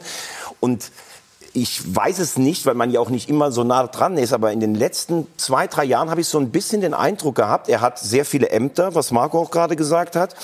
Und er hat sich so ein bisschen eingerichtet auf der Position. Borussia Dortmund ist der zweite Leuchtturm des deutschen Fußballs. Zwar natürlich ein Stück kleiner als die Bayern, die permanent Meister werden, aber ich würde mir wünschen, dass wieder jemand kommt, der sagt, okay, ich nehme das nicht einfach nur hin. Klar, die Bayern haben ganz andere finanzielle Voraussetzungen, müssen wir nicht drüber reden. Aber dieses Freche, dieses Angriffslustige, das hat mir in letzter Zeit ein bisschen gefehlt. Kannst du diesen Gedanken was abgewinnen, Lothar, oder würdest du sagen, der, der äh, Verlust äh, Watzke, wenn er dann geht, ist, äh, fällt schwerer ins Gewicht? Es kommt darauf an, was danach kommt. Das hat man ja bei Bayern auch gesehen. Und irgendwann nach zwei Jahren hat man gemerkt, ist doch nicht so gelaufen, wie wir uns das vielleicht vorgestellt haben. Aber trotz alledem, alle Verdienste, was äh, Aki Watzke bei Dortmund hat oder generell im Fußball. Er hat ja aber auch sehr viele Ämter, das muss man sagen. Er ist international überall dabei, er ist beim DFB dabei, er ist bei der DFL dabei. Äh, ich bin schon der Meinung, das ist eine Menge. Ich merke es ja auch, wenn ich so mal so Wochen habe, wo ich all meinen Partnern äh, äh ja, die Zeit geben musst, dann wirst du ab und zu auch mal müde. Da wirst du richtig mal müde und weißt auch gar nicht mehr, hey, für wen bist du heute bei dir nicht Lothar ist nie müde. Morgens um sechs in Athen ist der fit. Nein, es ja. ist so. Und äh, Aki, äh, wie gesagt, damals Fokus auf Borussia Dortmund, diese Frechheit, ja, finde ich gut. Ja, keine Angst haben, Respekt, ja, aber keine Angst. Eigene Ziele setzen, hohe Ziele setzen, ein bisschen Risiko eingehen. Das hat Aki Watzke und der BVB damals gemacht und zwar sehr erfolgreich. Und äh, ich äh, bin der Meinung, dass Aki Watzke natürlich jetzt auch zeit, zeitlich einen einen Moment gefunden hat, wo man auch dann bei Borussia Dortmund in den nächsten Monaten oder nächsten eineinhalb Jahren dann die Möglichkeit hat, schon neue Strukturen mit neuen Gesichtern ja, einzubringen. Ist es für Sie, Sebastian, eine eher gute oder nicht so gute Nachricht gewesen? Also der Hintergrund der Frage ist, würde das für Sie ein bisschen mehr Beinfreiheit bedeuten, wenn Watzke dann geht? Also zunächst einmal, und ich glaube, das ist ja auch durchgeklungen, ähm, wenn Aki Watzke nach dieser sehr, sehr langen Zeit für Borussia Dortmund dann irgendwann gehen wird in seiner Rolle als Geschäftsführer oder Vorsitzender der Geschäftsführung am Ende, ähm, dann ist das schon ein Verlust, weil Aki mit seiner Erfahrung, mit seiner Art, dieses Unternehmen auch zu führen, natürlich ähm, schon sehr, sehr erfolgreich war, diesen Verein auch geführt und geprägt hat. Und ähm, da wird schon was wegbrechen. Ähm, er hat aber jetzt auch schon äh, natürlich sehr mit, mit sehr viel ähm, Weisheit und äh, Voraussicht äh, sozusagen ähm, das jetzt schon kommuniziert, um genau die Strukturen für die Zukunft dann auch festzulegen. Und die Gespräche werden dann erfolgen. Und er wird alles daran setzen, dass er natürlich ähm, auch diesen Bereich ähm, sehr, sehr gut übergeben wird. Und alle werden versuchen natürlich dann im Endeffekt auch dann danach weiter erfolgreich zu arbeiten. Und äh, wie das dann genau aussehen wird, ähm, das werden die nächsten Wochen dann zeigen. Aber ähm, erstmal ist diese Nachricht jetzt äh, verkündet worden von ihm und ich habe auch gemerkt, dass es ihm das sehr, sehr schwer gefallen ist, weil er sehr emotional war und weil dieser Club ihm sehr am Herzen liegt. Könnten Sie sich denn seine Rolle vorstellen? Er hat angedeutet, dass wir die Gespräche mal führen werden in den nächsten Wochen. Das äh, werden wir tun, werde ich jetzt auch nicht vorgreifen. Ähm, und ähm, dass ich diesen Club auch sehr, sehr gut kenne, ähm, die handelnden Personen ähm, sehr, sehr gut kenne und ähm, ja, ähm, auch, auch weiß, wie Aki tickt. Ähm, das ist unbestritten. Alles andere werden wir sehen. Was bedeutet eigentlich der angekündigte Abgang von Watzke für die Position von Matthias Sammer? Wird er mutmaßlich dann auch mit dem Ende von, von Watzkes Amtszeit auch gehen? Wissen Sie da was? Das kann ich heute noch nicht ähm, sagen, weiß ich nicht. Sie eine Idee oder, oder welche Rolle würde das für Sie spielen? Ich stelle es mir manchmal so vor, wenn, wenn der Präsident einen Berat hat, ist das für den Sportdirektor nicht immer ganz leicht. Das kann auch befruchtend sein, ne? also viel, viel Kompetenz, völlig außer Frage, enorme Kompetenz, aber natürlich für den, der am Ende dann Entscheidungen treffen muss, auch vielleicht, ich weiß es nicht, aber nicht immer ganz einfach. Ist nicht schlimm, wenn ein bisschen Reibung zusammenkommt Klar, ja, und ja. wenn Köpfe, Ja. die allesamt auch gewisse Ideen haben, äh, sich ab und an auch mal treffen. Im Tagesgeschäft gibt es eine klare Aufteilung und Entscheidungen haben bei uns auch eine klare Hierarchie. Ähm, und das weiß auch Matthias und gleichwohl ähm, sitzen wir natürlich regelmäßig zusammen und tauschen uns aus und ähm, versuchen neue Ideen zu kreieren, so wie wir das jetzt auch im Winter getan haben. Aber wie es im Sommer weitergeht, kann ich auch da nicht sagen. Sind Sie oder anders? Wir haben hier häufig schon diskutiert. Also bleibt der Kader so wie er ist etwas unter Wert oder gibt er am Ende nicht so viel mehr her? Sind Sie mit, mit dem Wissen von jetzt, gestern gewonnen und, und auch wieder vermutlich auf Champions League Kurs, dennoch schon auch hinter den Erwartungen? Würden Sie den wieder so zusammenstellen, wie Sie es gemacht haben? Auch natürlich mit berücksichtigend, dass die finanziellen Zwänge auch da waren. Ja, das ist eine sehr hypothetische Frage, weil am Ende ist eine Kaderplanung ein Prozess über mehrere Monate und jetzt nicht der Moment, wo der eine Spieler zu dem einen Club wechselt, hätte man den auch kriegen können, sondern man trifft ab einem gewissen Punkt eine Entscheidung aufgrund von sportlichen und auch wirtschaftlichen Parametern. Bellingham erst relativ spät im Sommer verkauft, äh, mussten trotzdem natürlich vorher ein paar Dinge auch schon umsetzen und äh, auch Transfers tätigen, die dann in einem gewissen wirtschaftlichen Rahmen sich bewegen und äh, macht das trotzdem nach bestem Wissen und Gewissen und ähm, kann man im Nachgang Dinge besser machen. Was lernen Sie denn für Ich den glaube- Sommer daraus? Also, Also wo, es wo wird die Situation, die jetzt im Sommer war, im vergangenen Sommer, ja im nächsten Sommer so nicht mehr geben. Das heißt, die Erfahrung, die wir gemacht haben, ich meine, wir haben eine Krebserkrankung von Sebastian Haller hinter uns gehabt. Der hat ein halbes Jahr dann extrem gut getroffen, war dann in der Vorbereitung aber äh, nicht so auf dem Stand, wo wir gedacht haben, wir kommen direkt so in die Saison, hatten die Afrika-Cup-Thematik, mussten dann noch mal kurzfristig nachlegen. Wir mussten einen Jude Bellingham kompensieren. Auf dem Markt ist das unmöglich. Man sieht, wie dieser Spieler jetzt auch gerade Real Madrid innerhalb kürzester Zeit prägt. Und so haben wir, so wie du es vorhin auch gesagt hast, natürlich ähm, Sancho verloren, Haaland verloren, ähm, Bellingham verloren. Einfach um jetzt mal drei zu nennen. Wenn du jedes Jahr den besten Spieler abgibst und musst dich immer wieder neu erfinden, du musst immer wieder die Prozesse einfließen lassen. Wir haben mit Felix Netscher einen verpflichtet, den ich für sehr, sehr, sehr talentiert halte. Wir haben mit Karim Adeyemi ein Jahr vorher jemanden verpflichtet. Wir haben Schlotterbeck verpflichtet. Ich glaube, dass wir schon versucht haben, auch in Potenzial, in Jugendlichkeit, in eine gewisse Struktur, in Marktwerte zu, äh, zu investieren. Wir haben einen sehr jungen Duranville geholt, den die Welt noch nicht kennt, aber ähm, der auch ähm, eine Menge Spaß machen wird. Wir haben Gregor Kobel verlängert und Julian Brandt verlängert. Also wir versuchen schon an den, an den Bausteinen unseres Kaders natürlich auch langfristig zu arbeiten. Und gleichwohl wissen wir, dass wir am Ende immer mal wieder ja, nachjustieren müssen aber immer im Rahmen der Möglichkeiten. Wir haben nun mal nicht die Möglichkeiten, die der FC Bayern hat. Salopp formuliert, ist mir von einigen BVB-Fans mit auf den Weg gegeben worden. Wo sind denn die Bellingham-Millionen? Also wenn man so viel Geld einnimmt, würde man von außen jetzt sagen, hui, also da, da ist ja viel Geld eigentlich da. Das Geld ist aber am Ende das, was äh, in der Öffentlichkeit ankommt, äh, wird ja am Ende nicht bei uns auf dem Konto landen, sondern mhm. es gibt bei solchen Transfers immer wieder auch Abgänge, verschiedene Zahlungsströme, die, die ähm, auch, auch Clubs, die noch mhm. mit drin hängen, die Weiterkaufsbeteiligung mit sich bringen. Und im Grunde genommen konnten wir äh, davon ungefähr 65 Prozent investieren. Und äh, das Geld ist dann relativ schnell weg, wenn man versucht, wieder auch eine gewisse Qualität einzukaufen die man auf diesem Niveau gar nicht erst bekommt, sondern man muss im Grunde genommen einfach schauen, dass man einen kleinen Schritt zurückgeht, um den nächsten dann wieder zu machen. Und ich glaube fest daran, und das war ja eigentlich die Ausgangsfrage, ich glaube daran, dass die Qualität in diesem Kader äh, mehr als ausreicht, um am Ende in der Champions League zu landen. Dieses Ziel werden wir erreichen, davon bin ich fest überzeugt. Aber ob wir mit diesem Kader am Ende deutscher Meister werden konnten, die Frage wurde uns sehr häufig gestellt. Die Frechheit, die du angesprochen hast, das haben wir versucht von Anfang an noch wieder einzuordnen. Davor wurden wir wieder dann kritisiert, indem wir sagen, naja, aber im letzten Spieltag hätte das sein müssen. Natürlich, im letzten Jahr hätten wir deutscher Meister werden müssen. Das äh, ist eine Chance gewesen, ähm, die nicht so häufig vorkommt. Am letzten Spieltag mit einem Heimsieg. War das Ihre größte sportliche Enttäuschung? Das war eine sehr, sehr große Enttäuschung. Für alle. Für alle Verantwortlichen, für die Spieler, für das Umfeld, ähm, für die Fans. Ähm, das hat sehr, sehr wehgetan. Und gleichwohl ist es für mich keine Ausrede, um zu sagen, man hängt monatelang hinterher äh, und, und beschäftigt sich damit. Also das haben wir auch nicht gelten lassen. Aber im letzten Jahr wäre es möglich gewesen. In diesem Jahr gibt es andere Mannschaften, die auch mal performen. Die habe ich übrigens in den letzten Jahren nicht so häufig gesehen.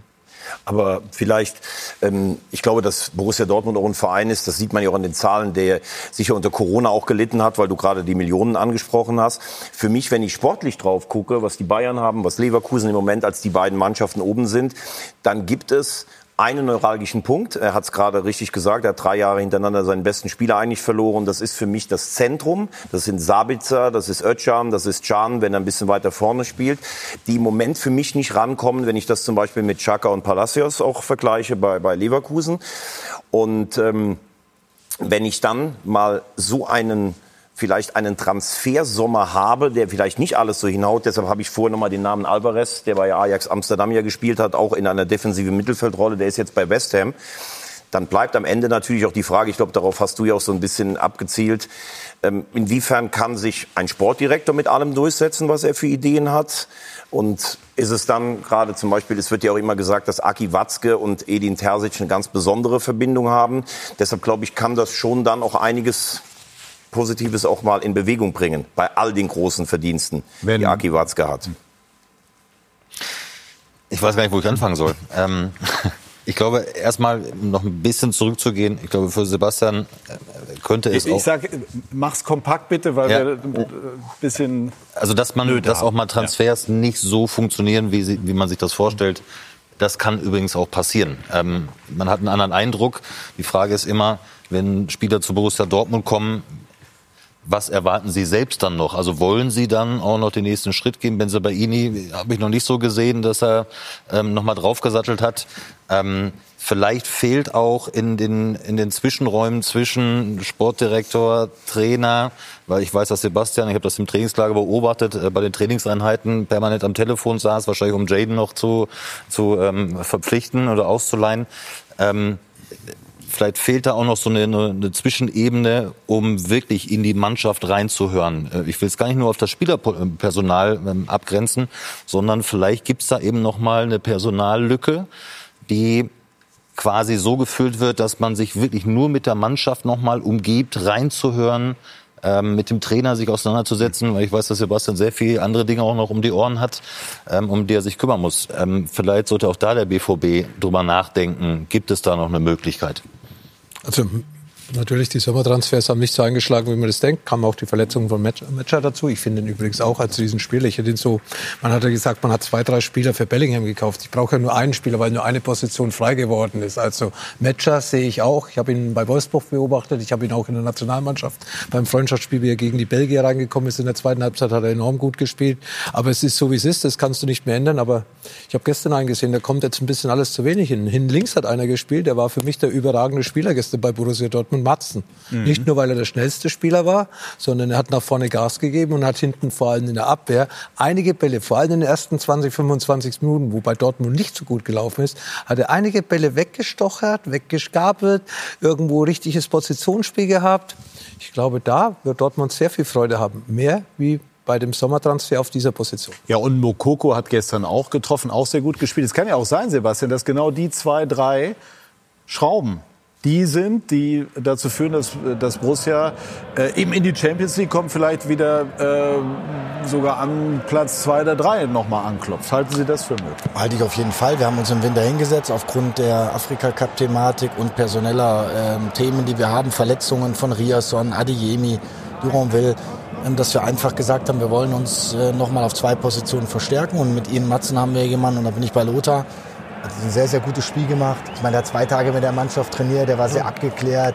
Ist dann teilweise auch von seinem Positionsspiel her auf die 8 und 6 gegangen, hat sich Bälle gefordert. Das war sehr, sehr gut, hat mir gut gefallen. Und mit Jane kriegen wir jemanden dazu, der uns auch helfen wird, am Ende Tore zu erzielen und Assists zu leisten. Das hat damit angefangen. Also ich glaube, dass die Verstärkungen uns helfen werden. Gleichwohl sind das kurzfristige Themen. Wir müssen natürlich über den Sommer hinaus dann auch wieder schauen, dass wir den Kader für die nächsten Jahre gestalten. Und trotzdem hat das auch immer was mit auslaufenden Verträgen zu tun, mit wirtschaftlichen Rahmenbedingungen. Ist nicht so ganz einfach. Jetzt muss ich immer eines mal sagen. Wenn ich so angesprochen werde auf Sky 90, sage ich immer, ja, manchmal kommt der eine oder andere nicht, wenn die Themen mal so ein bisschen schwieriger sind. Sebastian ist jetzt bei jedem Thema voll dabei. Das ist total interessant, äh, weil wir hier bei Borussia Dortmund sehr gerne über diesen Club diskutieren, weil es einfach interessant ist. Man fragt sich immer, Mensch, äh, warum schwankt das immer und alles Mögliche. Und ähm, das möchte ich auch für die Gesprächstemperatur haben, auch wenn ich jetzt einmal auf den Trainer zu sprechen komme. Da gab es ja schon vor Weihnachten schon Spekulationen auch über seine Zukunft. Hat er gewackelt? Naja, wenn man einen so langen Zeitraum hinweg ähm, Spiele nicht gewinnt, ähm, auch eine gewisse Unruhe im Verein hat, auf Platz 5 steht im Winter, natürlich ähm, kam dann Unruhe auf. Und äh, das haben alle Beteiligten natürlich gespürt. Und trotzdem haben wir uns auch nach dem Main-Spiel abends in der Loge zusammengesessen und, und haben diskutiert, haben die Dinge erstmal sacken lassen, am nächsten Tag uns gemeinsam dann auch hingesetzt und entschieden, dass wir in dieser Konstellation weiterhin komplett überzeugt sind, dass wir weitergehen wollen, auch mit dem Trainer, aber in einer anderen Konstellation. Wir haben uns überlegt, es kann ein so weiter nicht geben, ähm, sondern wir wollten ein paar Dinge innerhalb des Trainerteams verändern. Wir haben dann gemeinsam überlegt, wie kann eine neue Rollenverteilung aussehen, welche Elemente fehlen uns vielleicht. Marco hatte gerade etwas angesprochen, ein bisschen Zugang zur Kabine.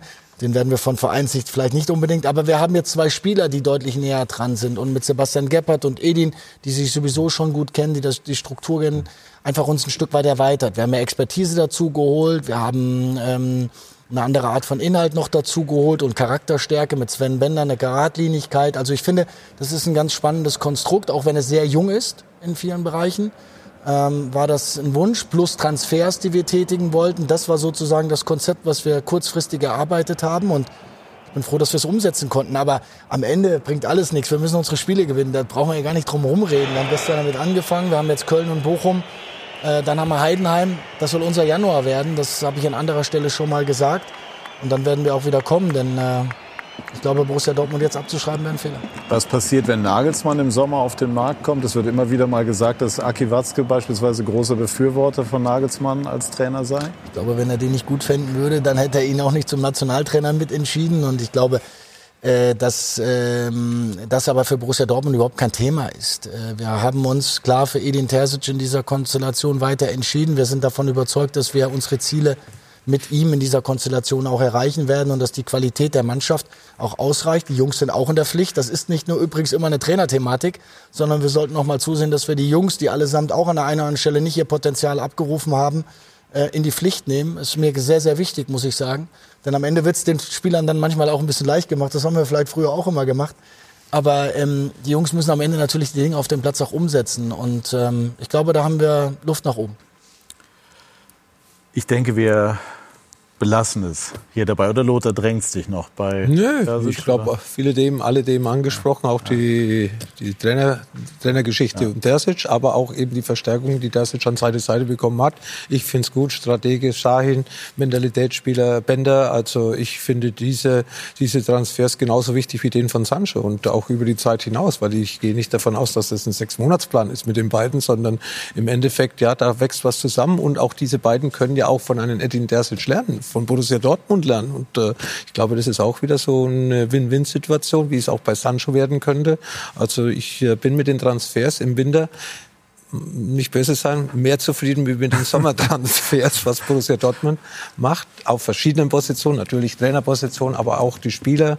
Es gefällt mir irgendwie besser. Es passt irgendwie zu Borussia Dortmund. Dieses Sancho, das hat schon was, was sexy ist und äh, damit Marzen, der mich gestern wirklich nochmal absolut begeistert hat, geht natürlich ein bisschen unter, noch nicht der ganz große Name, aber wow, der hat gestern ein Riesenspiel gemacht und sowas gefällt mir, wenn so ein junger Spieler zwei Tage trainiert, abliefert. Das brauchst du keine drei Monate, sechs Monate, bis du dich eingewöhnst. Du siehst, du siehst auch, die, ja, aber das ist die Fußballintelligenz, ja. die ja auch mit, äh, mit, äh, die du mitbringen musst. Und dieser Matzen gestern, das ist glaube ich 20 oder 21, hat mir gezeigt, dass es auch nach zwei Tagen Training funktionieren kann. Jetzt hat Lothar doch noch ein Stichwort geliefert, nur einmal so, weil es zu reizvoll ist. Hat Schahin grundsätzlich, grundsätzlich Cheftrainerpotenzial beim, für den BVB? Sonst wäre er nicht schon Cheftrainer gewesen. Natürlich hat er das. Ähm, er ist von seiner Persönlichkeit äh, schon ein sehr dominanter Mensch, äh, der auch lautstark auftritt, der auch von der Gruppe gut stehen kann. Das sind die Mehrwerte, die wir jetzt natürlich mitnehmen. Aber es war nie ein Thema. Ähm, Nuri hat seine Rolle vom ersten Tag an total begriffen. Die Gespräche mit Edin haben eine klare Hierarchie. Und, äh, und trotzdem, wenn sie zusammensitzen, diskutieren sie gemeinsam auf Augenhöhe über Fußball. Und das ist, glaube ich, wichtig, dass wir inhaltlich weiterkommen, dass wir unsere Spieler weiterentwickeln. Auch jeden Einzelnen versuchen, auch besser zu machen, denn das ist auch ein Teil von Borussia Dortmund. Man kann mutige Entscheidungen treffen bei jungen Spielern, aber wir müssen sie auch weiterentwickeln. Und ich glaube, dass diesen Auftrag allesamt jetzt begriffen haben. Also. Ja, aber Waren, ja. den kann sich auch mal ein bisschen zurückziehen, wenn dieses Vertrauen zu Sven mhm. und äh, Schein da ist, dann kann man mal ein bisschen mehr beobachten. So ist er vielleicht immer zu nah und zu weit vorne gestanden, vielleicht ein bisschen zurück, diesen breiten Blick haben, weil Shahin hat Einfluss auf die Spieler, Bender hat Einfluss, Respekt der, Spieler, weil sie wissen ja alle, was sie generell im Fußball geleistet haben, nicht nur für den BVB. Und äh, deswegen glaube ich eben, dass diese Idee auch Edin Terzic gut tut, dass er ab und zu mal sich ein bisschen zurückzieht, mehr beobachtet, Shahin dahin lässt, Bender dahin lässt, dann wieder dazu kommt. Also ich finde, es äh, ist eine Lösung, die mir sehr gut gefällt. Spannende Einblicke und jetzt wollen wir noch über einen spannenden äh, ja, Zweikampf an der Spitze sprechen. Ich glaube, Borussia Dortmund wird ins Titelrennen eher nicht eingreifen, aber wer weiß das schon. Ähm, gleich mehr dazu über den Zweikampf an der Spitze. Bayern, Bayer Leverkusen, vielleicht auch noch RB Leipzig und Borussia Dortmund. Bei SK90 die Fußballdebatte.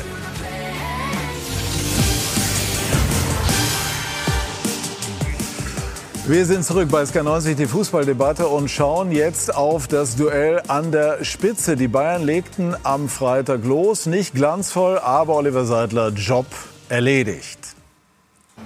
Was für ein besonderer Abend in München-Fröttmanning. Das stille Gedenken und dann geht's los. Die Bayern in der 18. Spielminute mit Jamal Musiala und mit dem Treffer zum 1 zu 0. Wieder mal nach einer Ecke erfolgreich.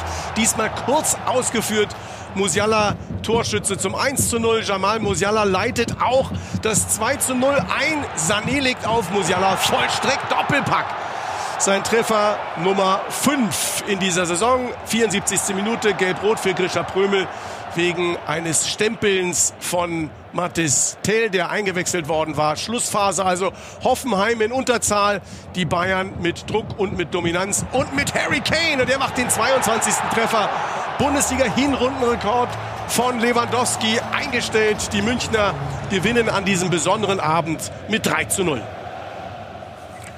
Ein besonderer Abend für Franz Beckenbauer, äh, ihm natürlich auch gewidmet. Und wir schauen nach diesem Erfolg der Bayern äh, dann auf das, was 24 Stunden später sozusagen, 24 Stunden, ja 17 oder 18 später in Augsburg passierte.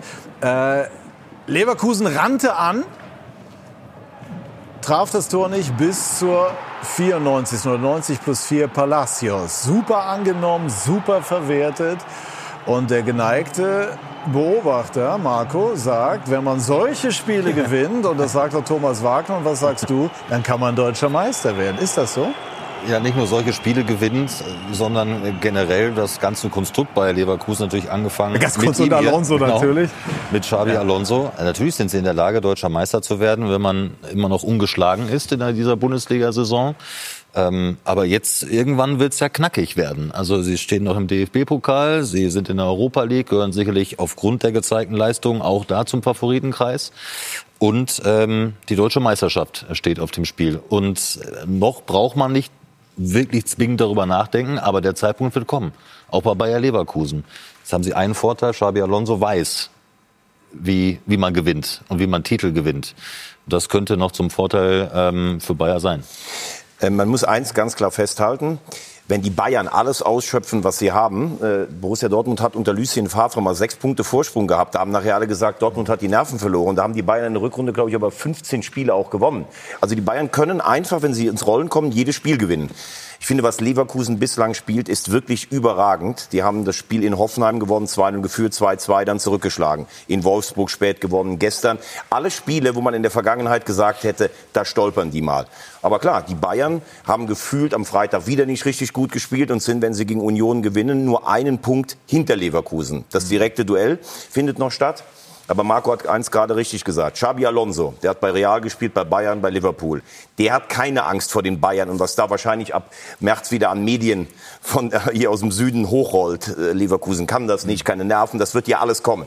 Also der wird sich davon nicht beeinflussen lassen. Das Problem wird sein, Boniface ist verletzt. Das ist ein unfassbar wichtiger Spieler. Schick hat zwar auch eine Torquote, ist aber ein anderer Spieler. Ich weiß nicht, ob sie noch mal nachlegen.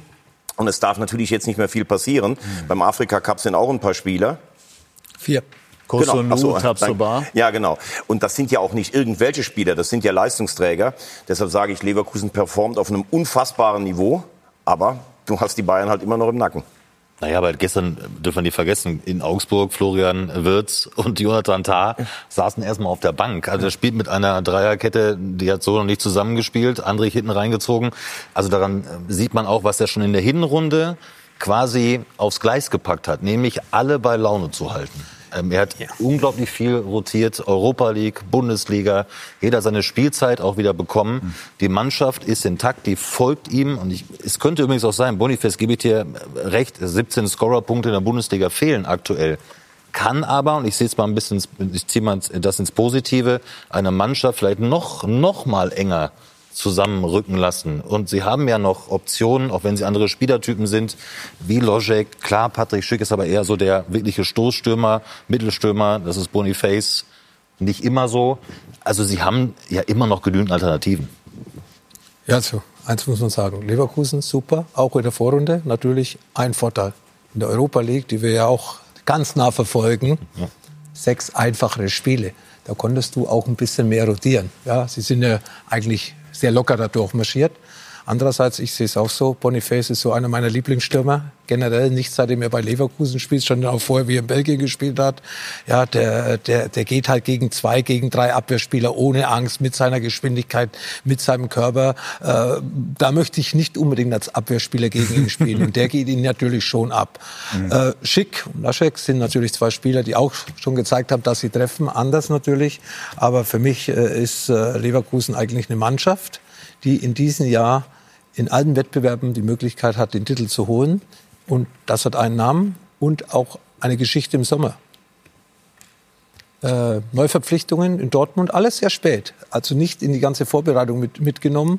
Ich glaube, in Leverkusen war jeder Spieler von Anfang an dabei, um eine Sommervorbereitung mitzumachen. Und ich glaube, das hat dann auch die Mannschaft oder die Spieler und die Mannschaft äh, geformt, um eben auch diese Disziplin zu haben, wenn du auch mal weniger Spiele hast. Aber du weißt genau, was der Trainer von dir will, weil er eigentlich die ganze Vorbereitung mitgemacht hat im Sommer, was bei anderen Vereinen eben nicht der Fall war.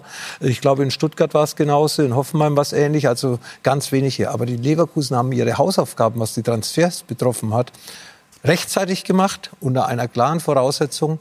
Ich, Xavi Alonso, möchte da den und den Spielertyp haben oder den und den Spieler haben und die sind auch verpflichtet worden. Ja, die mussten natürlich jetzt nicht warten, was mit einem Bellingham Eben, passiert ja, beispielsweise. eben, das ist ne? Klar, so sind die Voraussetzungen. Wie sehr wurmt sie das oder wurmt sie das, wenn man jetzt, wenn wir hier so lustig darüber diskutieren, dass Leverkusen eigentlich aktuell sozusagen der Hauptkonkurrent von Bayern ist und nicht der große BVB, der eigentlich über die Jahre immer mindestens Nummer zwei war. Ja, Nummer Ja, zwei. wenn man das mal die letzten zehn Jahre nimmt, ich glaube, dann hat man nur über Borussia Dortmund gesprochen als Nummer zwei. War auch Borussia Dortmund eigentlich der einzige Club, der annähernd mal dran war, Bayern München zum Straucheln zu bringen. Wir haben immer davon gesprochen, dass es doch schön ist, wenn die Bundesliga auch mal den ein oder andere, also das ein oder andere Team auch mal ähm, dabei ist, äh, die, die auch daran arbeitet, dass Bayern München nicht deutscher Meister wird. Deswegen ähm, äh, gucken wir nach Leverkusen und sagen, ähm, das machen die im Moment sehr, sehr gut. Wir sind jetzt aber auch nach einem halben Jahr erst. Ähm, Wir wissen, wie schnell sich die Dinge auch manchmal drehen können. Ähm, Bei den Leipzigern war es auch sehr, sehr positiv dargestellt, wobei äh, die waren auch eine ganze Zeit lang gar nicht so weit weg von uns. Aber so ist das ja. Aber grundsätzlich finde ich den, den Titelkampf einfach wieder spannend zu gestalten. ähm, Kann denn Borussia noch eingreifen? In den Titelkampf? Ja.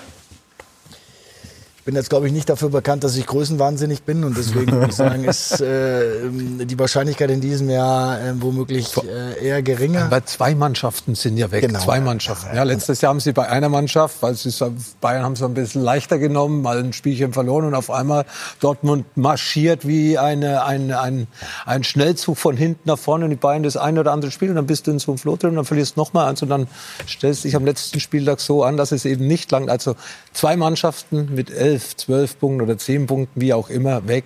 Mit dieser hohen Qualität, die sie ja beide haben, äh, wird es wird einen Zweikampf geben, das wünschen wir uns ja alle, das haben wir Fußballfans uns immer gewünscht und es ist auch gut mal für die Auslandsvermarktung, weil im Ausland will man auch die deutsche, verfolgt man die deutsche Bundesliga, aber wenn immer nur der deutsche Meister Bayern München heißt und das möglichst schon am 30. Spieltag, in vielen Jahren war es ja so, dann ist es natürlich auch in dem Fall nicht unbedingt fördernd für die Bundesliga. Andererseits ich bin froh, dass es einen Zweikampf gibt. Nächstes Jahr ist wieder Dortmund dabei, weil sie vielleicht eine bessere Vorrunde spielen.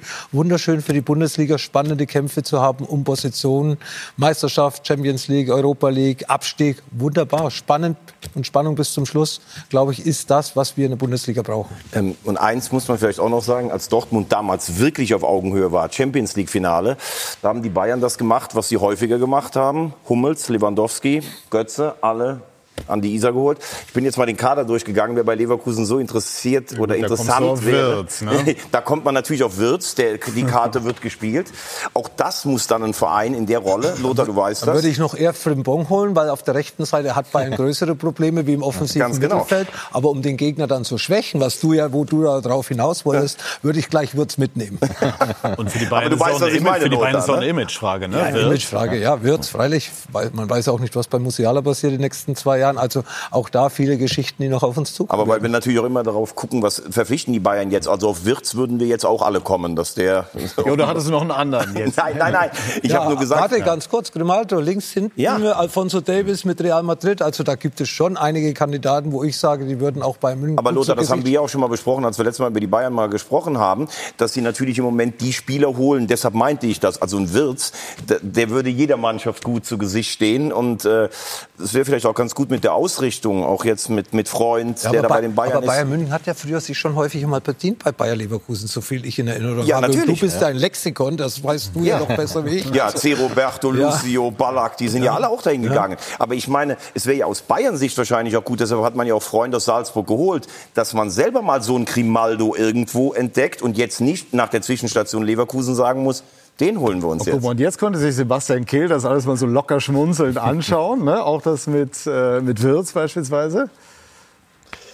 Also das ist natürlich ein außergewöhnlicher Spieler. Wobei in der Konstellation mit Musiala wird es womöglich schwierig. Müller hat noch mal ein Jahr verlängert. Ähm, Also auf den Positionen ist Bayern München auch gut besetzt. Aber sicherlich wird es ein Spieler sein, mit dem sich der FC Bayern beschäftigt. Aber ich glaube, ähm, dass auch internationale Clubs ähm, bei Leverkusen im Sommer dran sein werden.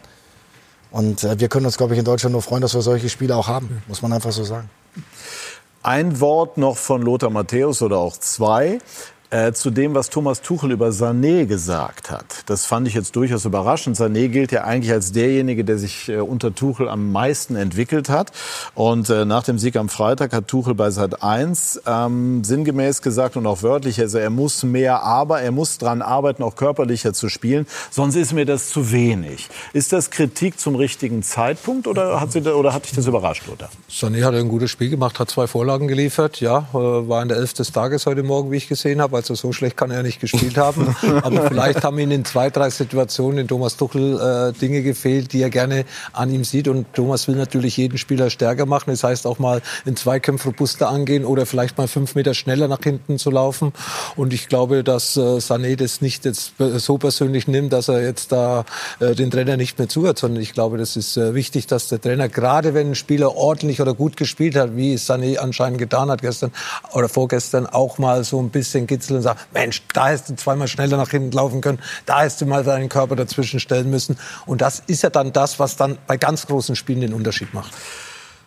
Und jetzt sind äh, weitere Gäste im Studio eingetroffen. Yannick Erkenbrecher und Mirko Slomka. Und sie bringen äh, Kunde, ob froh Kunde des anderen Bundesligaspiels mit. Könnt ihr uns, dürft ihr uns, wollt ihr uns schon verraten, was passiert ist? Oder auf, jede Frage, auf jede Frage ja.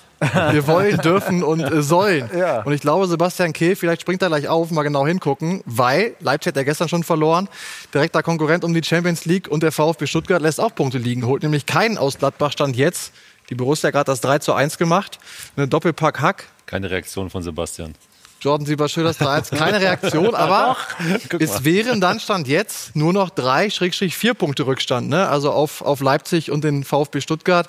Also könnte ein richtiges Schmankerl-Wochenende werden für den BVB. Selbst gewonnen, die anderen beiden verlieren. Mirko, du hast gleich Analysen en masse. Jede Menge mitgebracht, oder? Ja. Habe ich zu viel Fall. versprochen? Doch, doch, nee, hast du nicht. Ne? Das machen wir dann gleich. Also. Wird spannend. Wird spannend. Gut. Gucken wir uns das an. Zwischenstand 3-1. Spiel ist noch nicht zu Ende, Patrick. Unbedingt. Äh, reingucken, die XXL. Highlights. So, ich bedanke mich bei der Runde. Das war eine besondere Runde, eine Runde, die ich nicht vergessen werde.